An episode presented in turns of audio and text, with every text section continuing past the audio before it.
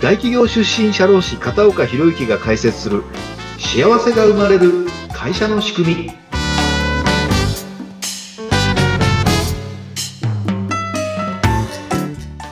こんにちは。社会保険労務士の片岡博之です。はい。そしてインタビュアーの水野由紀です。片岡さん今回もよろしくお願いいたします。はい。よろしくお願いします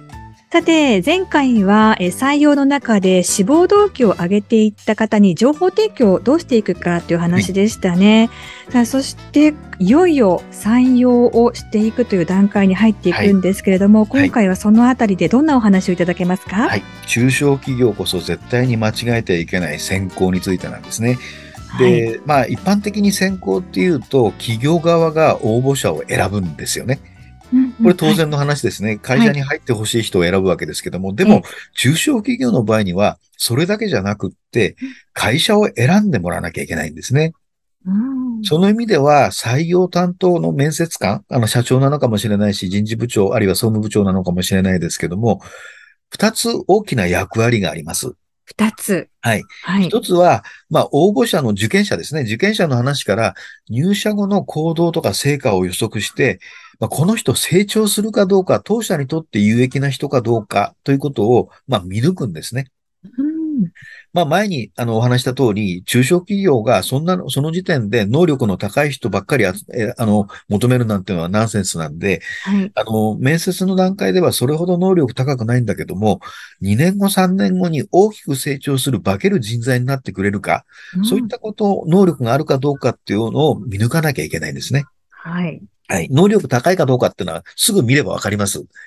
でも、今能力の高い人じゃなくって、将来高い能力を発揮する人材になってくれるかどうかの見抜きです。これかなり難しいですね。そうですね。はい。まあちょっと後で、あの、補足をしますけども。はい。二つ目は、まあ採用したいと思ってる、あの、応募者の入社意欲を高めていくんですね。あの、うん、今度は選んでもらうっていうことですね。うんうん、なので、面接官が仏頂面してたり、はい、あの、本当にテンション低く、おはようございます、みたいな感じでね、うん、やったら、この会社、この人上司になったら嫌だなと思うじゃないですか。はい。そこなんですよね。うん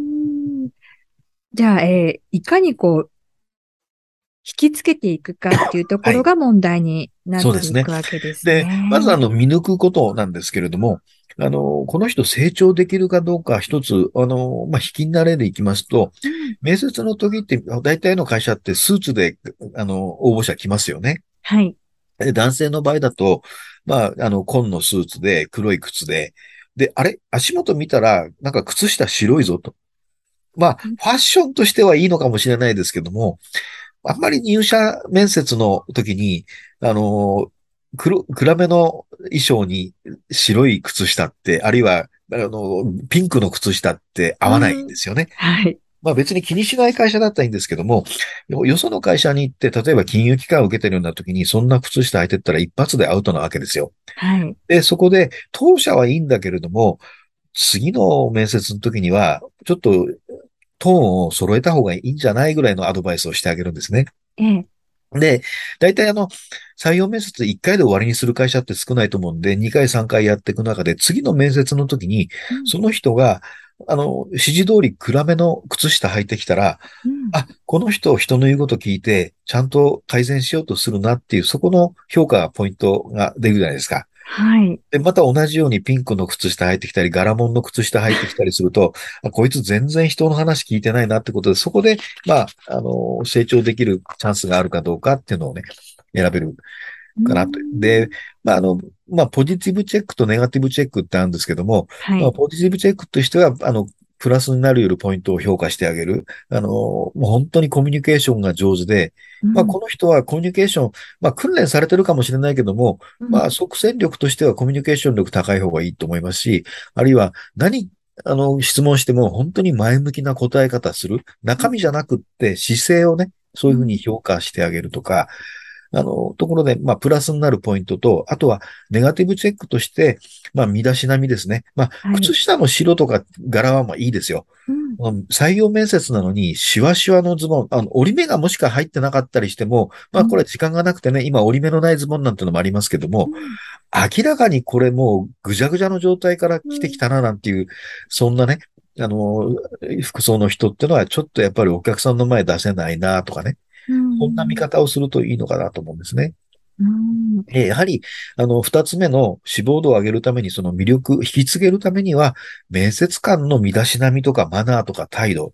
はい。あの、もうテンション高くずーっと維持しろとは言いません。うんもうなんか逆にね、鬱陶しそうにお見られるかもしれないんでね。えいいんです。普通のテンションでいいんですけれども、あの、まあ、この人と一緒に働く、この人の部下になりたいなと思えるような、うんそういう優しさを醸し出すような態度っていうのが大事かなっていうふうに思いますね。うんまあ、頭では分かってもね、なかなかあのうん中小企業の採用担当、の採用だけ専門にやってる人なんてまずありえないですから、はい。まあ、その辺のところはね、あの、心配があれば、我々のような専門家が、あの、アドバイスをしたり、まあ、サポートすることは十分ありますので、うんまあ、あの、心構えとして、テンションはなるべく高く、あまり高すぎないでって、そんな感じ。で、要は、あなたは会社の顔なので、窓口になってね、あの、うん会社の魅力を伝える役割なんですよっていうことをきっちりと理解してもらう必要があるんですね。うん確かにあの、こう、受けに来る方っはい。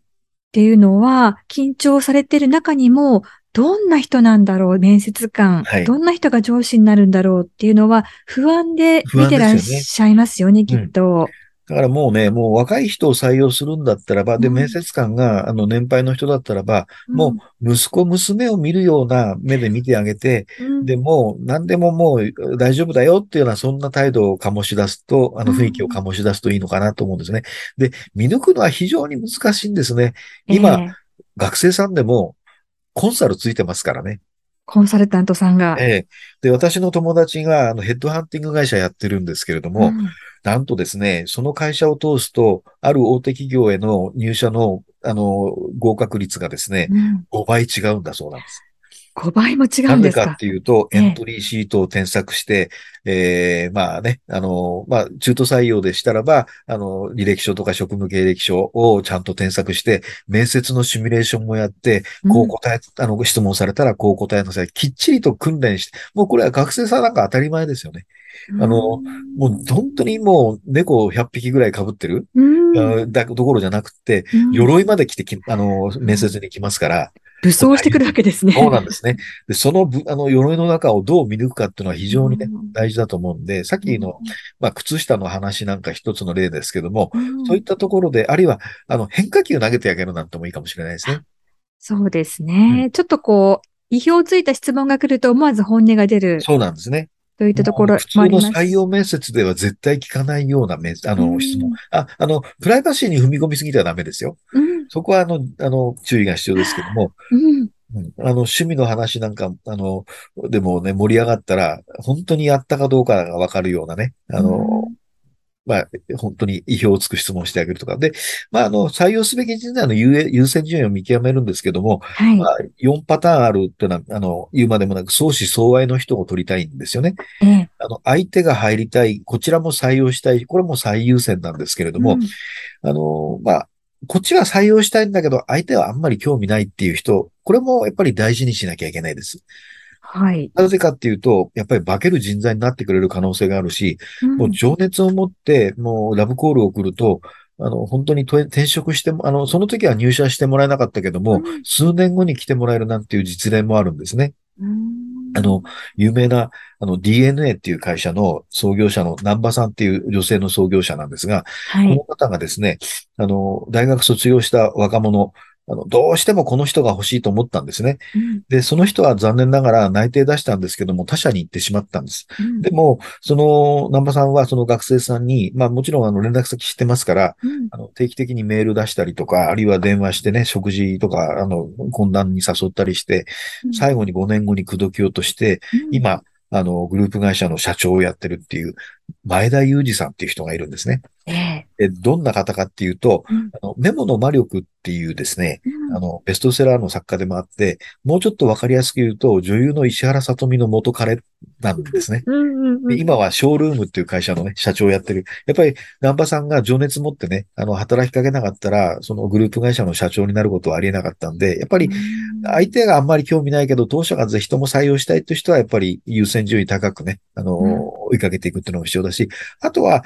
向こうが入りたいんだけども、うんこっちがあんまり採用したくないっていう人、うんこの人もね、あの、無視してはいけません。なぜならば、相手は当社に興味持ってくれてますから、うんお客さんになってくれるんですよね。はい。だから、お断りの仕方も本当に工夫して、当社を嫌いになってもらわない、嫌いにならないようなお断りの仕方をして、当社のファンでいていただけると、あの、社員としては働かないけれども、商品サービスを買ってもらえるお客さんとしてはずっとお付き合いできる方になるので、ええ。あの、その三つ目のファン化するっていうのはね、やっぱり必要かなというふうに思います。はい。いずれにしてもやはり少し前、少し将来を見ながら全てのことを行動していくっていうところが、はい。全てがこう丸く収まっていくというところに落ち着いていくわけですね。はい。はい。確かにこの面接官の方たちの作業というのも本当に大変大変でですすねね。で、もしね、あの、まあ、見抜くのがなかなかね、難しいっていう、あの、まあ、あんまり経験のない中小企業の採用担当者の方にヒントなんですけれども、あの、面接対策でさっきしてくる、あの、鎧被ってくるっていうふうに言いましたけども、うんその対策に騙されないためにはいくつかのポイントがあってですね、はい。あの、本人の行動事実を細かく確認するんですね。あなたがどんな、そのことが起きたときに、あなたはどんな行動をとったんですかっていうと、あの、対策してきて実際に行動してない人はそれ答えられません。で、そこはあんまりね、あの、深く突っ込んで、あの、嫌な雰囲気にせずに、あの、ああ、そうなんですね、と軽く、あ、ここはほ本人やってないね、とかね。で、あとは、その行動の背景、あの、何をしたかっていうにもしそこをクリアしたとします。うんそうすると、そうあなたが行動した背景、なんでそうしたんですかって、そこまた突っ込むんですね。うんで、例えば目標を達す、あの、なんだろう、学生さんであれば、うん。あの、なんか、あの、イベントを企画して、あの、こんな人を集めて、こんな大成功しましたって漠然としたこと言うと思うんですけども、うん。じゃああなたはその、具体的に何人そこのイベントに集めようとしたんですかって聞くと、うん。えー、まあ、あの、1000人ですとかね。じゃあ、うん。なぜ1000人という目標を立てたんですか？え、1000人ってすごいじゃないですかっていうふうに言うかもしれないし、うん。これこれこういう目的があって、1000人だったらば売り上げがいくらで、あの、で、しかもこのイベントに1000人集まることによって次の効果がこういうふうに期待してたんで、みたいな、次の展開予測してその1000人にしたんですよとかね。そういったことを、あの、なぜそうしたのかっていうのをまた突っ込んでいくと。うんであ、の、曖昧な表現でたくさん集めましたじゃなくて、何人来たんですか？とかね。で、すごい、あの、集まりました。じゃあ、すごいって何人なんですか？とかね。うん。あと、自分でそれでいいと思ったんじゃなくてうん、他の人はそれどう評価したんですか？周囲の人が具体的にどんなその感想を言ってましたか？なんていうふうに聞いていくと、あの、対策してね、作り話してきてる人はだんだんボロが出てきますんで、うんどんどんどんどん細かい具体的な数字とか相手の評価みたいなことで突っ込んでいくと、まあいいんじゃないかなっていうふうに思うんうんですね。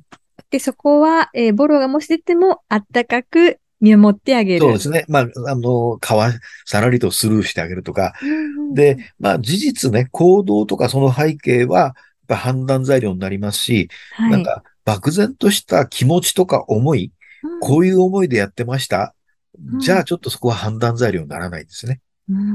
その人数を集めることによって、こういう効果を狙って、それが達成できました。なぜならば、こういう、あの、収入があったし、あの、宣伝効果がこういうことになって、その次の購買行動にこう繋がったんです。学生さんでもね、いろいろ、まあ、イベントやる方いらっしゃると思うんで、で、まあ、そういったことをね、あの、見ていくといいんですけど、ただ残念なことにね、面接官の方って自分の見極めレベルが平均以上あるよねと思ってる人が7割ぐらいいるんですよね。皆さん自分の力のなさを気がついてないんですよ。見抜けてないのが分かってないんですよね。